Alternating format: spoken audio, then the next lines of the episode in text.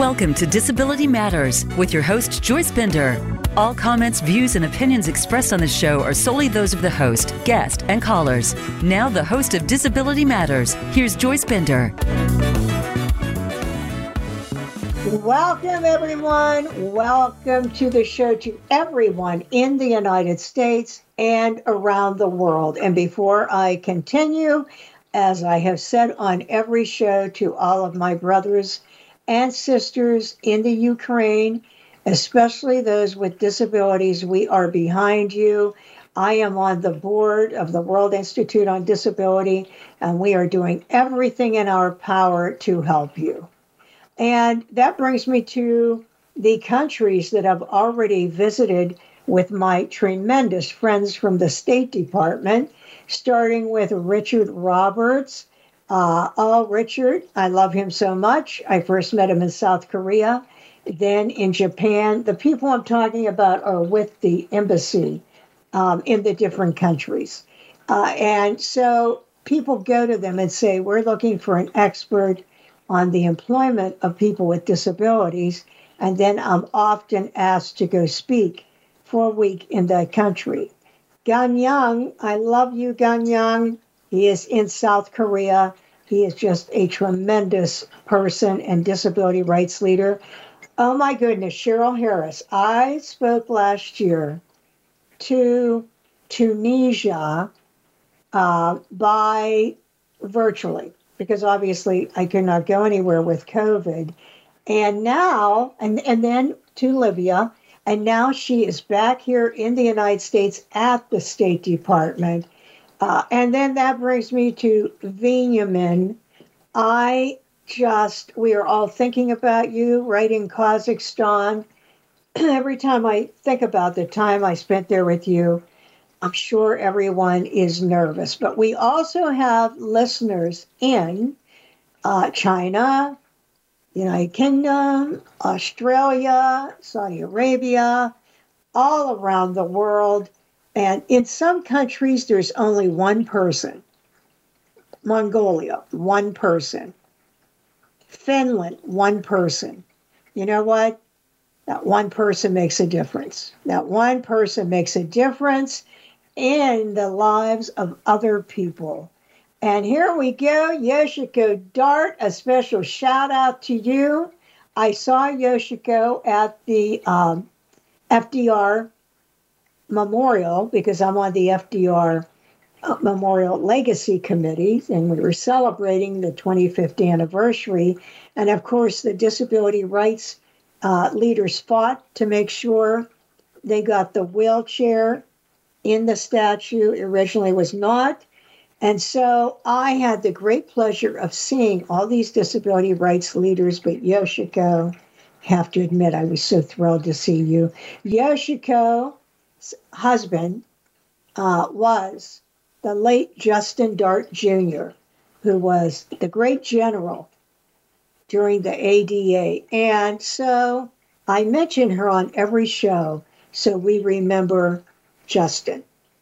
And then, of course, my sponsor, Highmark, who has been the sponsor of this show for over uh, a year and uh, such a great company.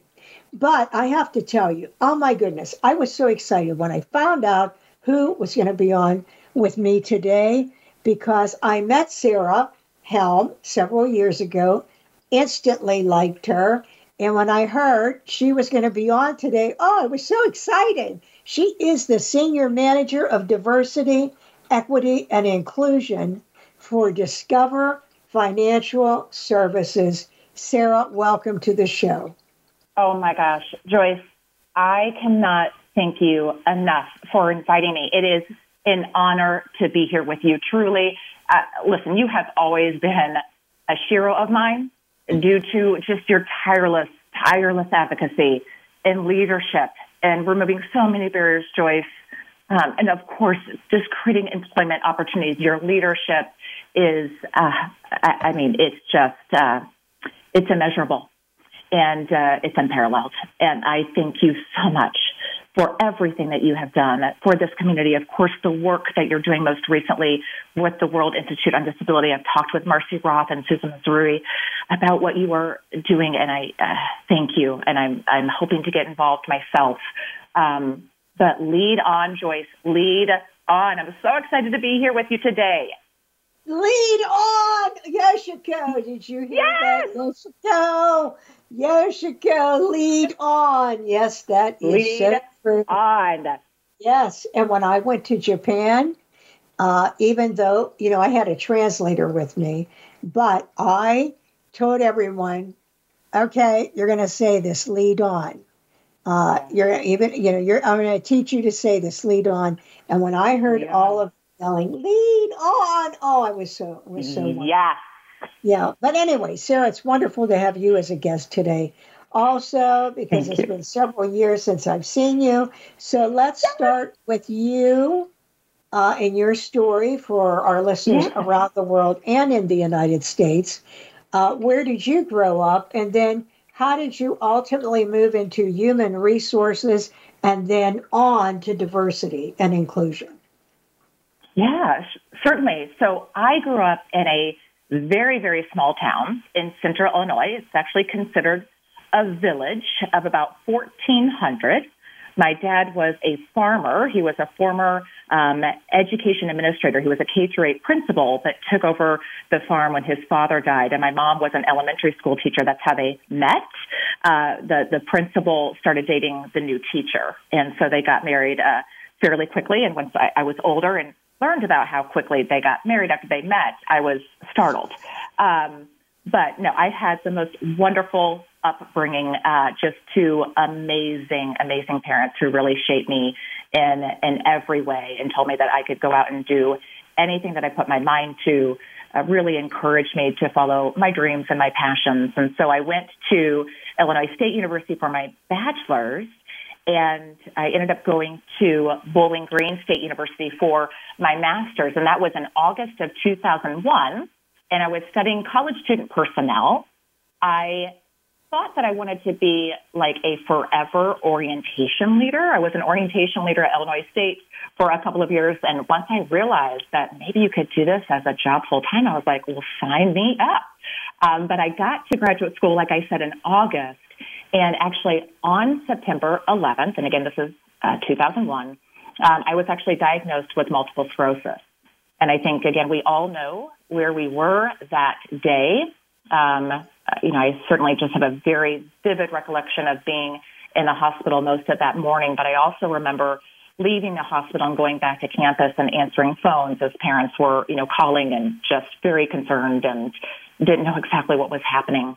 Um, and it's always sort of helped to center me, uh, give me perspective. Not that I can't have a bad day. Of course, we all can. We're entitled to that. Um, but again, just help me, you know, maintain that uh, perspective. And once I was diagnosed, of course, I started reading about MS because I didn't know a lot about it. I didn't have any sort of family of origin.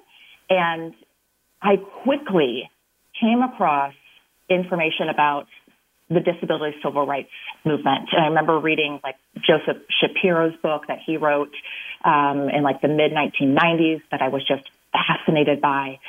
And I realized again very quickly that, you know, this was bigger than me.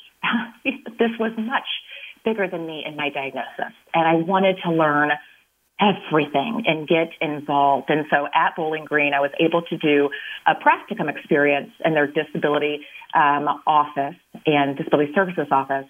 And I really just fell in love with it. I also had some classes on disability leadership that I took. They had a student organization that I got involved in. And it really changed my entire career. uh, I mean, my life and my career trajectory. And I know that that's oftentimes uh, a story that we hear right? That maybe you don't have any experience with disability until you have an experience with disability, either yourself or a close loved one. That was certainly the case for me. Um, I didn't have any, you know, disability in my family. Um, and I was, you know, very young. I just turned 21 years old. And it, again, I just remember coming home from work. I was doing that orientation work, um, but I remember coming home and just wanting to devour anything I could get my hands on about disability. And like I said, the disability civil rights movement, I came across information about, you know, Deaf President Now and all of those things. And I, I just, you know, realized that, wow, we, you know, Joyce, you've talked about these uh, people that we stand on their shoulders and have made so much progress. But uh, I was, you know, also realized that we, we have a long way to go. And so once I graduated with my degree, I ended up going to University of Tennessee, where they had a very um, unusual, in such a wonderful way, program that was called the Disability Careers Office, and it was a liaison office between our career services and our disability services office at the University of Tennessee. So I had a chance for about seven years to counsel University of Tennessee students with disabilities on career development and employment preparation and just loved it. I also had the opportunity to consult with other universities who were looking to do the same thing because what we realized was that career services wasn't really familiar with disability and disability inclusion. Um, and disability services wasn't really familiar with career development. And so it was a real gap that we identified, and it, it just was a wonderful opportunity. At the same time, I got my PhD, and after that, I am from Illinois, like I said, and so I definitely wanted to move back. My mom had uh, retired from teaching, and my sister was up there with her three girls, and I thought maybe I can try my hand on this corporate work in diversity, equity, and inclusion and really bring my passion and my love for everything disability inclusion to the workplace. And I have just had the pleasure of being at Discover Financial Services since 2014. And uh, we started when I uh, started in 2014. We had a team of two, and now we have a team of 10. Uh, we just appointed our first chief diversity officer last year, and the growth of our team has provided me with even more opportunity to focus on disability inclusion. So I, I, truly believe that I have I have the best job in the world. Maybe you may disagree, Joyce, because you probably feel like you have the best job in the world. But um, and I could understand that. But it's it's just been a pleasure, and uh, I look forward to all that's ahead for us. What a great story! And may I say, mm-hmm. uh, and I want all of you listening, all people, all business people, or if you work in uh, the federal government, state government, local government, not for profit, whatever it is. But let's mm-hmm. focus on corporate America for a minute. If you have leaders like Sarah that will stand up and say, Hey, I'm living with a non apparent disability, mm-hmm. that makes all the difference. Because mm-hmm. then people say, Wow, that dynamo Sarah she has a disability. She has a PhD. She has this great job at Discover. So why am I ashamed? Folks, mm-hmm. that's what it takes. It takes mm-hmm. people. Absolutely. That's what makes the difference. As all of you know, I'm living with epilepsy, and I always tell young people, yeah. I'm living with epilepsy, and I'm not ashamed I'm living with epilepsy. Right. But when I go to a company and they want to hire people with disabilities, and they'll say to me, Oh, Joyce, we're so glad you're here because, you know, we want to hire people with disabilities. And I'll say, okay, stop right there. You already have. They're working for you right now. Exactly. They have MS, Absolutely. Epilepsy, depression, bipolar disorder, diabetes, post traumatic stress disorder. I could go on and on. It's just you don't know. Absolutely. Yes. You don't know. And Sarah, um, why do you think that is? What's your feeling of why people keep it a secret that they have a disability? Oh, gosh, Joyce. You know, I think, I mean, it's just been a few years since we started asking people to self identify. And I think even perhaps with positive intent, in the past when it wasn't something that we asked. I think a lot of people got counseled to not say anything for fear, for fear of what that meant for them, for fear of that perception. And I understand it. That is real. That is real. Obviously, when we look at the unemployment rate of individuals with disabilities who are of working age, that is real. And in order for people to feel comfortable, we have to build that trust.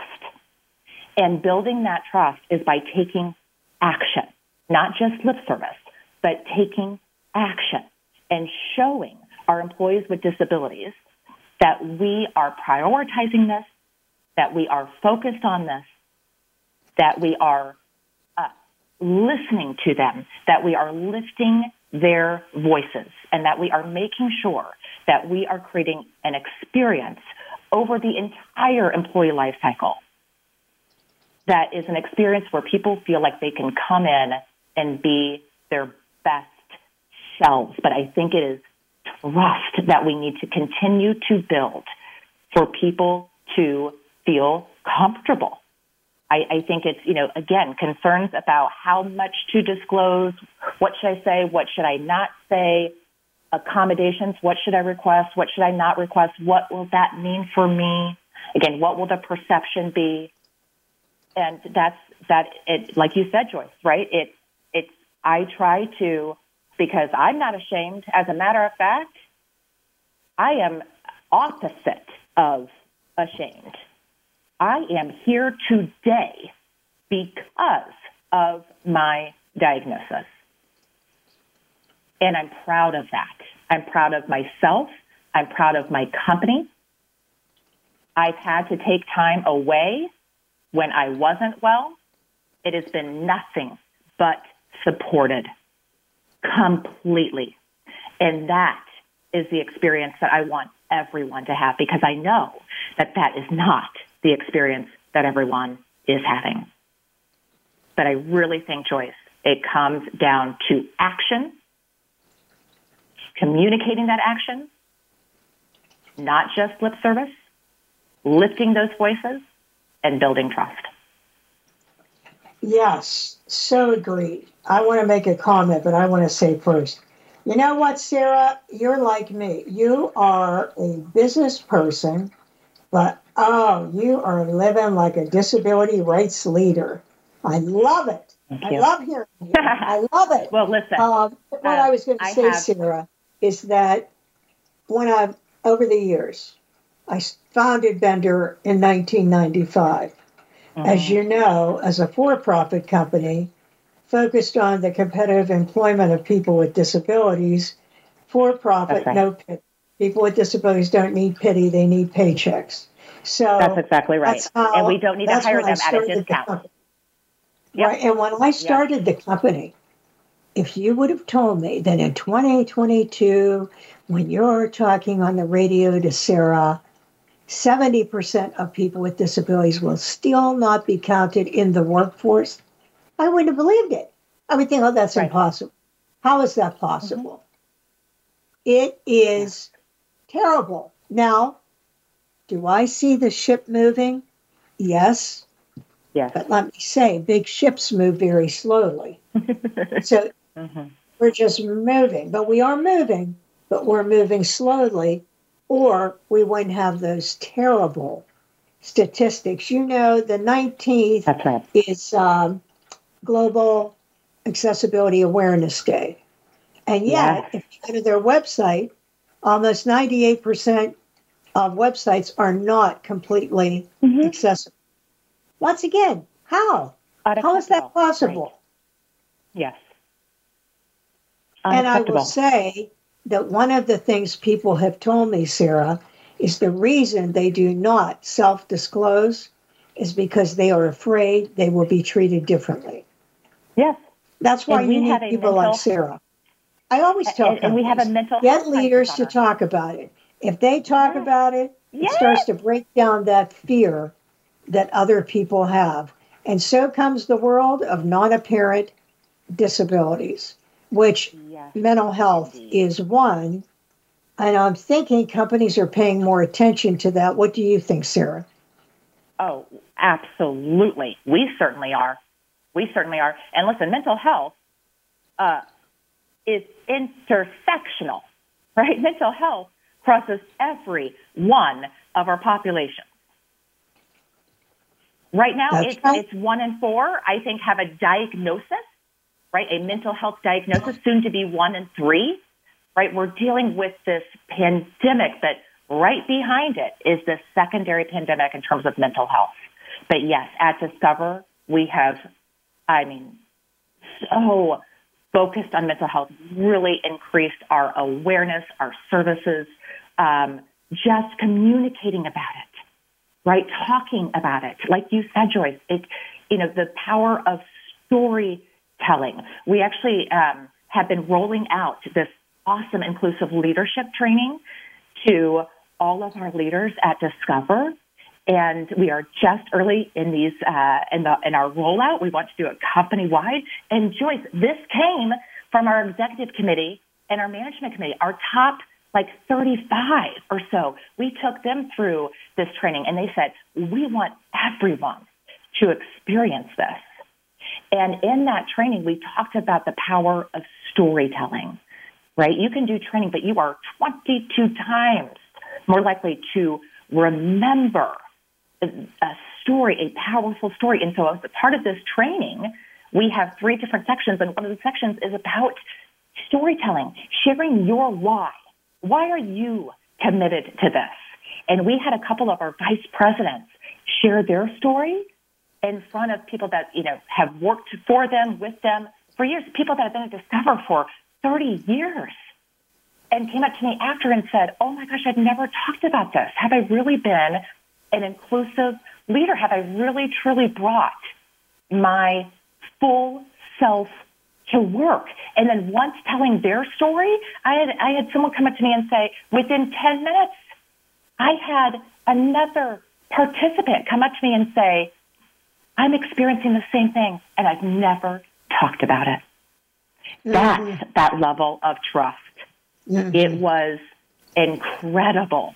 And that's what we're doing across our company. We're asking them to come up with at least one inclusive practice over the next 60 to 90 days. And then we're asking them to go through this process called equity sequence and really thinking about the quality of our decisions and making sure that we are trying to eliminate bias and thinking about who are we creating this for? Who's with us while we're creating it? Who are we leaving out? Who are we excluding? And how to be inclusive. And it's all about that inclusion. Um, but yes, it's just been, I've had the pleasure of participating in some of these trainings and helping to deliver it. And it's just been, I mean, I've just been floating because just to see the connection that people are making, to me, that is where, I mean, that is where the rubber meets the road, right? And, and that's where trust is built, is being authentic and vulnerable, but it starts at the top for people to feel as though they can do the same without fear of being treated differently. Oh, that I'll tell you what, that makes all the difference, Sarah. That makes so much yes. difference. Um, as you know, we have the software training problem uh, program product yes. on the LMS system, iDisability. Yes. And it has really taken off, and you better hold on there, Sarah, because when I met you, I don't know, maybe maybe a few hundred thousand, maybe close to a million, I'm not sure. We have 5 million business users on platform today. Awesome. Oh, and Accenture awesome. and Bristol Myers Squibb, who most recently purchased it, are working with me uh, to spread the news. And my my point is my minor is in education and i always say education is right now the only thing we can use to break down barriers to get through to employment so what you're yeah. doing sarah i think is absolutely right on target what you are doing but here we are so i'm so excited to talk about you I think I should probably talk about Discover. So, Sarah, tell us about Discover. How large is the company? You know, where are the locations? I can already tell it seems like uh, the company has really good values uh, by the story yeah. you just told us. But tell us about Discover. Absolutely, yes. So we strive to be the leading digital bank and payment services company. Um, our mission is to help people spend, smarter, of course, manage their debt better, and save more. We're all about brighter financial futures for everyone. And we're about 17,000 employees strong. We are headquartered in a north suburb of Chicago, but we also have call centers in Arizona, Utah, Ohio, and Delaware. And we in addition to that, we have our Discover Global Network, which is a payments brand of Discover Financial Services, and that is located in Texas. So we are primarily domestic. Uh, we do have a few hundred employees, primarily in um, London and Shanghai. And I must say, like, I know that people know Discover as the credit card company, but we are much more than that. So we do, uh, we offer deposits in terms of checking and savings and retirement. We also offer loans, student loans, home loans, and personal loans. Um, so that is something that I want to make sure that people are aware of because we are truly a bank. You know what? I don't think enough people know that.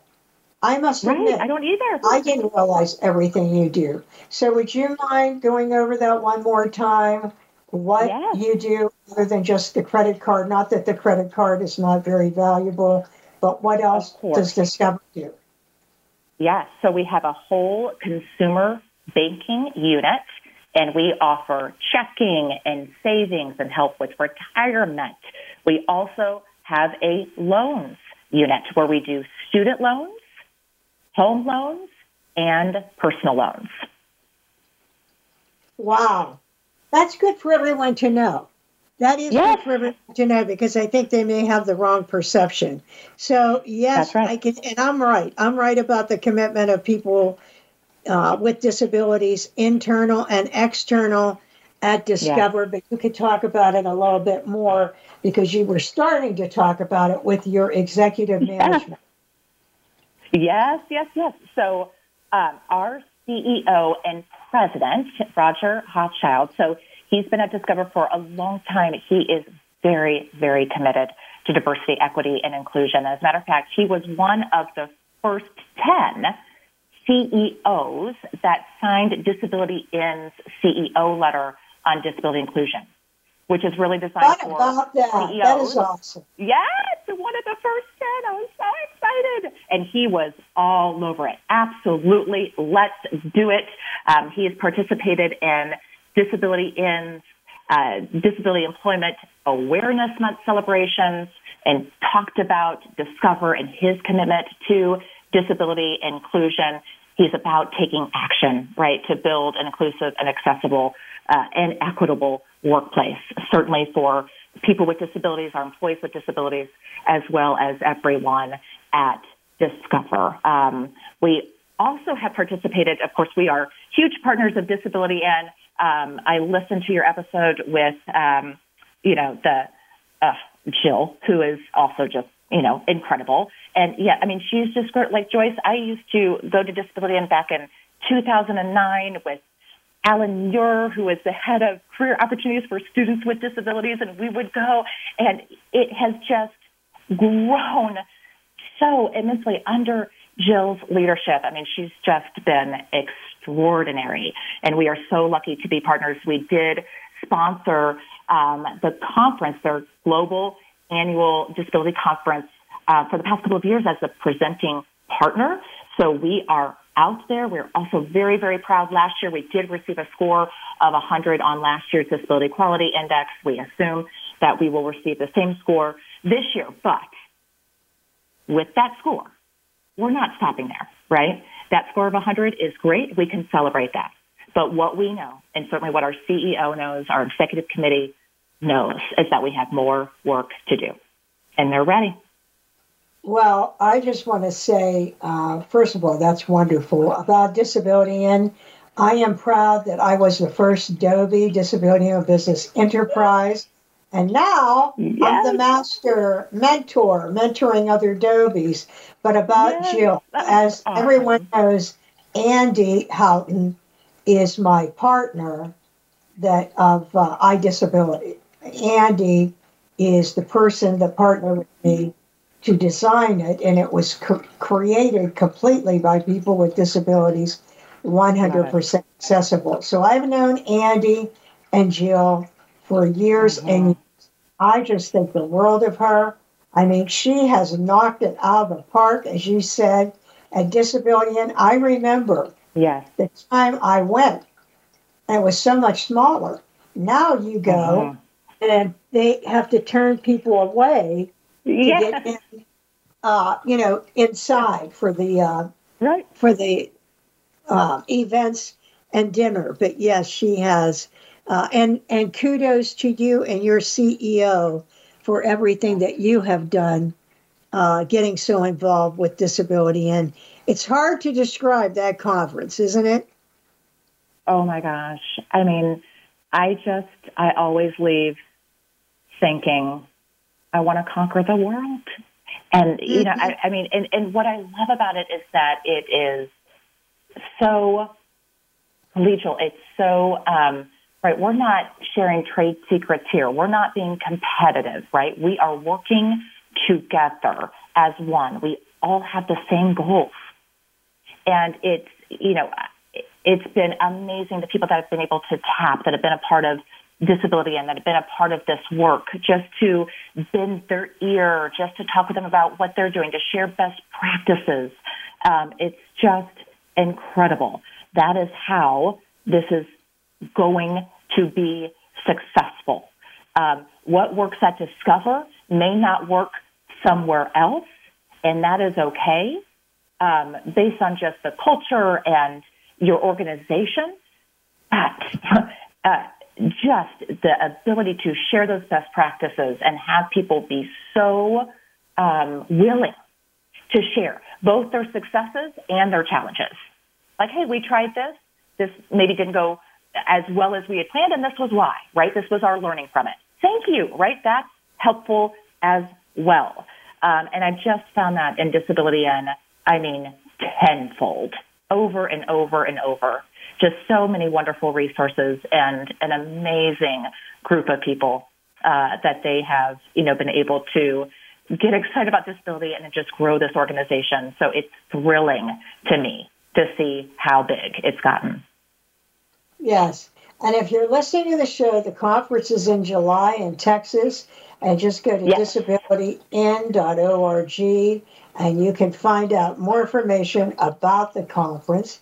And if you own a business but you're not certified as a disability owned business enterprise, you definitely need to contact Disability In because I can tell you, you're going to meet people like Sarah that you normally would not meet.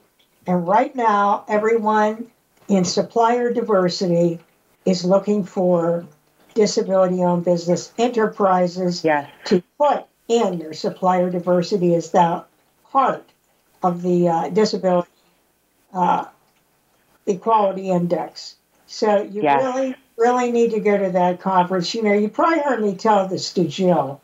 Um, well, if you're the show, you did hear me. I can't begin to tell you how impressed I was when they changed the name from USBLN to Disability In. You know, yes, using the name. Use the name. yes, not differently able. Use the name. Yes. Oh, I so agree with you, Joyce. And again, what did USBLN mean? No one knew, right? What what did that say? And you know, again, the perception being, are are we can is the organization? Are we hiding it? You know, is that you know because that could be the perception, right? Why aren't we saying disability? We need people to understand what this is about. We need to use the word and be proud of it. It's about disability. It, that means you're saying it's bad. There's something wrong. Yep, exactly. Exactly right. So, you know, always remember it's called the Americans with Disabilities Act. That's right. Not the Americans with Differently Abled Act. It's That's called correct. the Americans with Disabilities Act. Disabilities Act. Mm-hmm. Yeah. So, Sarah, Indeed. tell me what you're doing. What are you doing um, at at the firm. You told me one thing about the mental yeah. health, but what else are, is Discover doing about the commitment to people with disabilities? What are some of the initiatives right now to increase well, the employment? Yeah, to increase I, the employment. I was, yeah, Joyce, I was so excited to tell you that last year we participated in Disability Mentoring Day for the first time. Oh, and right. I, right. I was so excited to tell you because, of course, you were, I mean, like a, a, a founder, like you were the beginning of the work with AAPD and Disability Mentoring Day. And we just had a great experience last year. We want to grow it this year. Um, but yeah, and we're working with our disability focused employee resource group on it and they led it and they loved it. And so we want to do more. I'm also really, really excited to say that earlier this year, we launched what we are calling neurodivergent connections at Discover. And this is an employment initiative. I know there are a few organizations out there that have led the way in terms of neurodiversity and really targeting neurodiversity. Joyce, like you said, of course, we have incumbent employees that are neurodiverse, right? I, I'm one of them. Um, but this is about how can we bring in more neurodiversity and how can we further support the employees that we have already. Really thinking about this from a universal design approach. So we are very excited. We just kicked off we are going to use this consultative approach of best practices and effective training and an end-to-end holistic program solution to attract, to hire, to onboard, to support and retain individuals with autism, neurodivergence, and disabilities. And this is a population that is growing, right? I mean, so we're focused on autism, of course, ADD, ADHD, some of those learning disabilities, uh, again, mental health diagnoses, right? So that population of neurodiversity has really grown and it's continuing to grow. The estimate is that 30 to 40 percent of the U.S. population is neurodivergent. So we want to appreciate the importance of recruiting and hiring and retaining this incredible talent. And we have been working with some of, again, those organizations that really led the way in creating programs like this. And like I said, they were so generous to provide us with their challenges and their successes and things to think about and consider and things that they wish they would have thought about prior to. I mean, just um, so gracious to talk with us before we officially launched the program. And we are working with an amazing external partner. Um, it's a disability owned, women owned, minority owned business that has been doing this for a very long time. They have incredible contacts throughout the entire globe, um, and they are wonderful. So I feel very, very, very lucky that we are partnering with them. We want to do this right, and we don't know what we don't know. This is new to us, and so we wanted to bring in an external partner who could help us with this, who are really, truly subject matter experts. And I think that uh, we did a very, very good job of identifying who that was going to be for us. But we have heard, you know, of course, what we want to focus on are the the, the value adds, right? Neurodivergence is about how the brain process, processes things differently, right? But we, we want to normalize this. This is just a normal part of how the human brain functions from what is typical, right? It's not a bad thing. No, no. As a matter of fact, it's not at all because what we're hearing and what we're seeing in terms of real data from some of these organizations that have focused on these targeted programs just like us, that they are seeing that neurodivergent teams were like up to 140% more effective than their neurotypical test teams. There's another company that said that members uh, who were neurodiverse that they brought in were 98% task engaged with on the clock. We're seeing lower turnover. We're seeing the ability to recognize and identify patterns that others can't see, problem solving, critical thinking. So this is where we can have a competitive advantage when we are looking at the unemployment rate of this population, but the talent that this brings in terms of this neurodivergent population, we would be silly not to be more focused on how we can hire, retain, and support all disabilities. But this neurodiverse population that we really, really want to focus on over the next couple of years. Of course, we want this to be, our goal is for this to be uh, scalable and sustainable. So we are going to start small, but what has been so interesting is that we've not even done like a formal, like overall communication about this in terms of our company wide, but people talk right? People talk. So we started with our business technology organization and then our deposits organization learned about it and said, oh, I want to be a part of this. And now I've talked to our payments organization. Our finance organization wants me to come and talk to their leadership. I have a meeting tomorrow with someone in our consumer banking department. He oversees, he's a vice president for our Discover Home Loans. And during one of our trainings a couple of weeks ago, those inclusive leadership trainings, we talked about neurodivergent connections at Discover. And he came up to me right after the training and said, I have jobs. So I'm meeting with him tomorrow. And I think this is what we are going to see is that once we start communicating about this, that people are going to want to get involved. We're already seeing it, but it's been so exciting and I can't wait just to see what this, you know, means for us this year and moving forward. I know that, you know, some of these organizations like JP Morgan Chase and EY, they started very small and now they are, they have entire departments focused on this. They're in multiple locations across the globe. They have neurodivergent employees not just working in IT or business technology. What we know is that neurodivergent employees can work anywhere in any business unit. And that's really what we're focused on. And of course, we want to enhance our support, our existing resources, tools, things that we can provide our employees to feel more supported. But again, it's nothing about us without us, right? So we have involved neurodivergent employees at Discover to help us build this. That is critical. We cannot do it without them. We will not be successful without them, of course.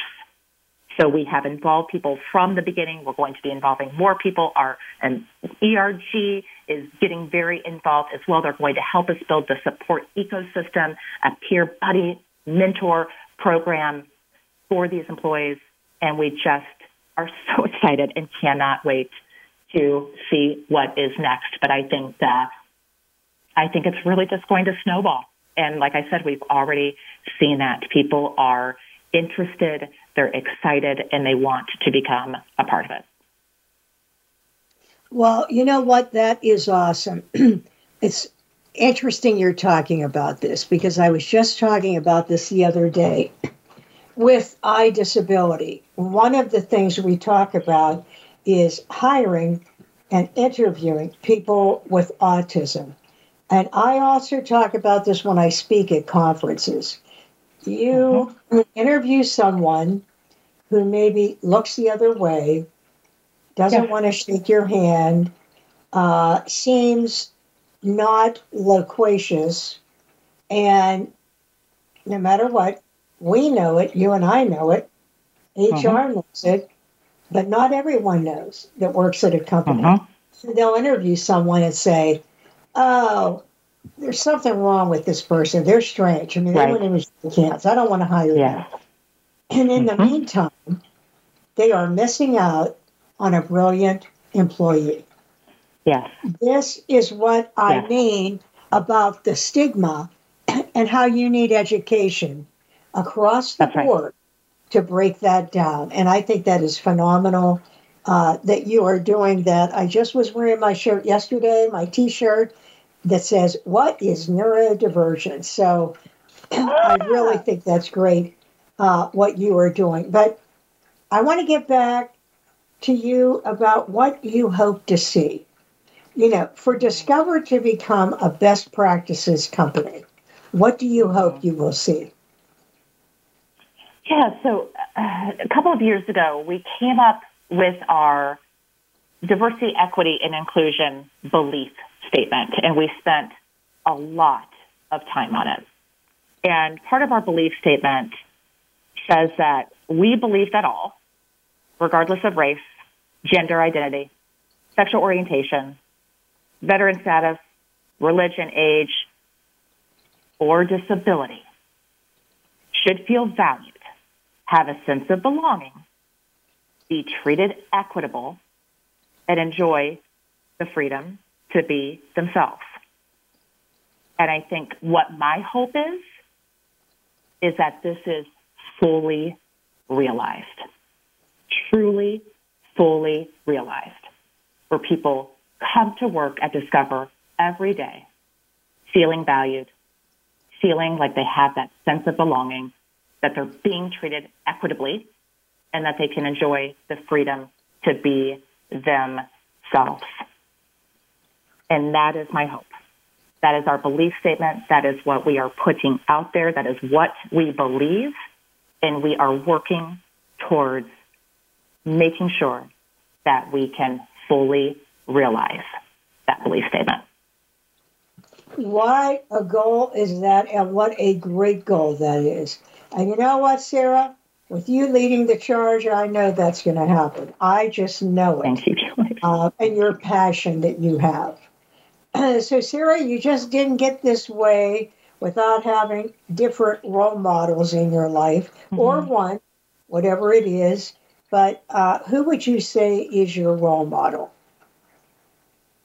Uh, you are you are one of them, Joyce. I know that we, you know, met a few years ago, but I feel like I met you many, many, many years ago because I was watching everything you were doing in awe uh, and thinking, gosh, I want to be Joyce Bender someday.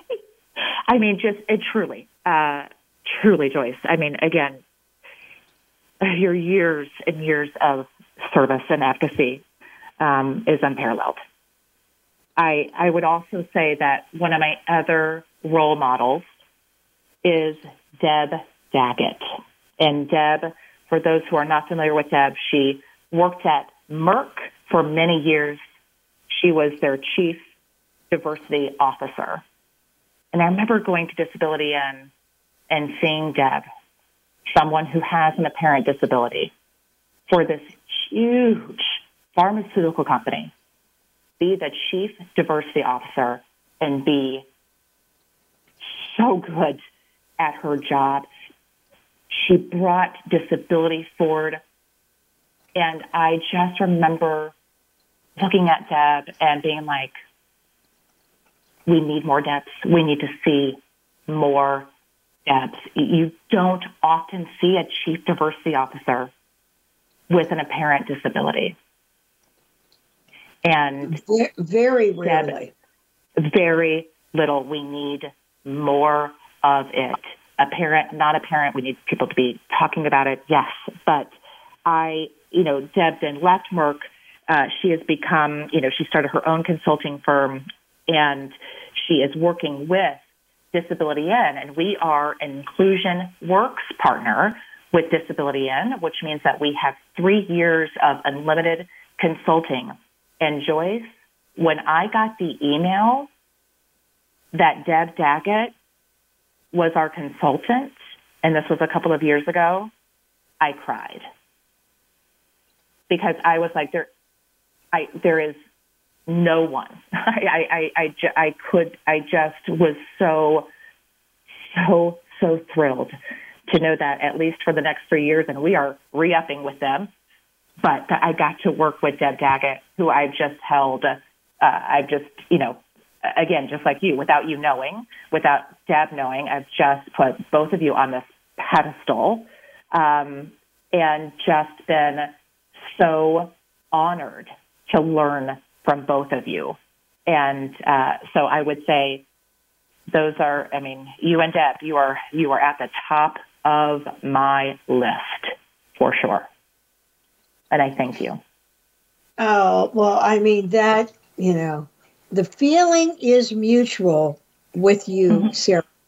And, you know, um, I just want to mention something. For young people with disabilities listening to this show, I have a uh, not for profit now called the Bender Leadership Academy. And at that not for profit, we are uh, training high school students with disabilities about the world of work. We also have a mental health disability training for those high school students. Mm-hmm. So we're going to have a national campaign soon coming out about uh, not being ashamed that you have a mental health disability yeah. because kids with disabilities are bullied more than any other mm-hmm. group in the United mm-hmm. States. And I started doing this 20 years ago as a on a vol, on a volunteer basis, and I started uh, in Delaware.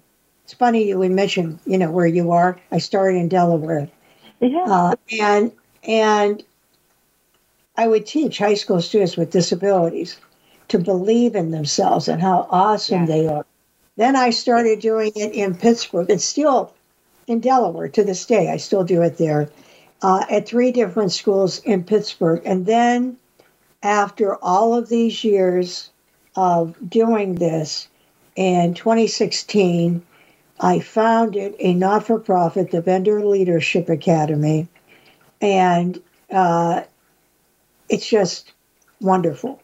It really is. That these kids have kept oh. in touch with me all these years is unbelievable.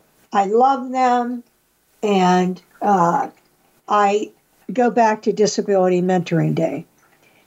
Uh-huh. If you, it's the third Wednesday of every October, and it is run by AAPD, which I'm proud to be a vice chair of the American Association of People with Disabilities.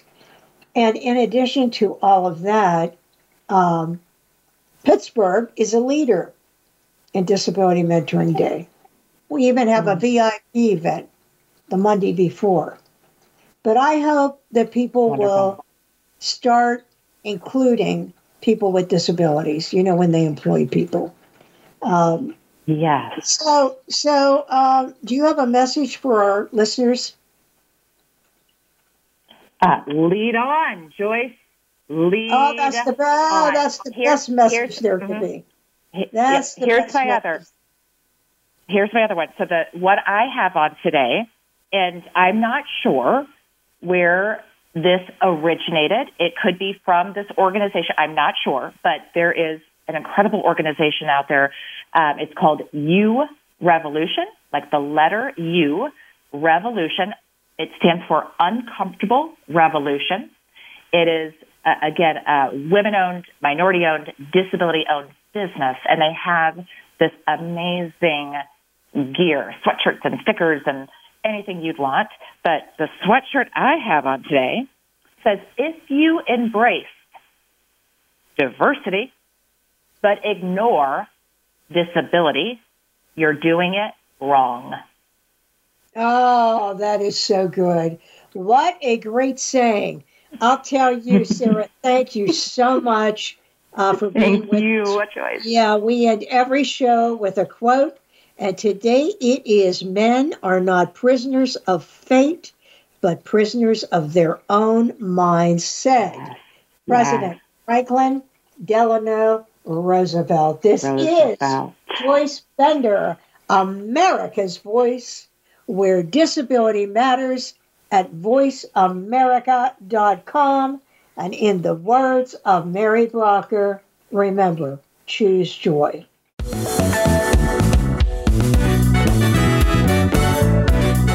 Voice America would like to thank you for tuning in. Please join us next Tuesday at 11 a.m. Pacific Time and 2 p.m. Eastern Time for another installment of Disability Matters, right here on the Voice America Variety Channel. We are the leader in live Internet talk radio. VoiceAmerica.com.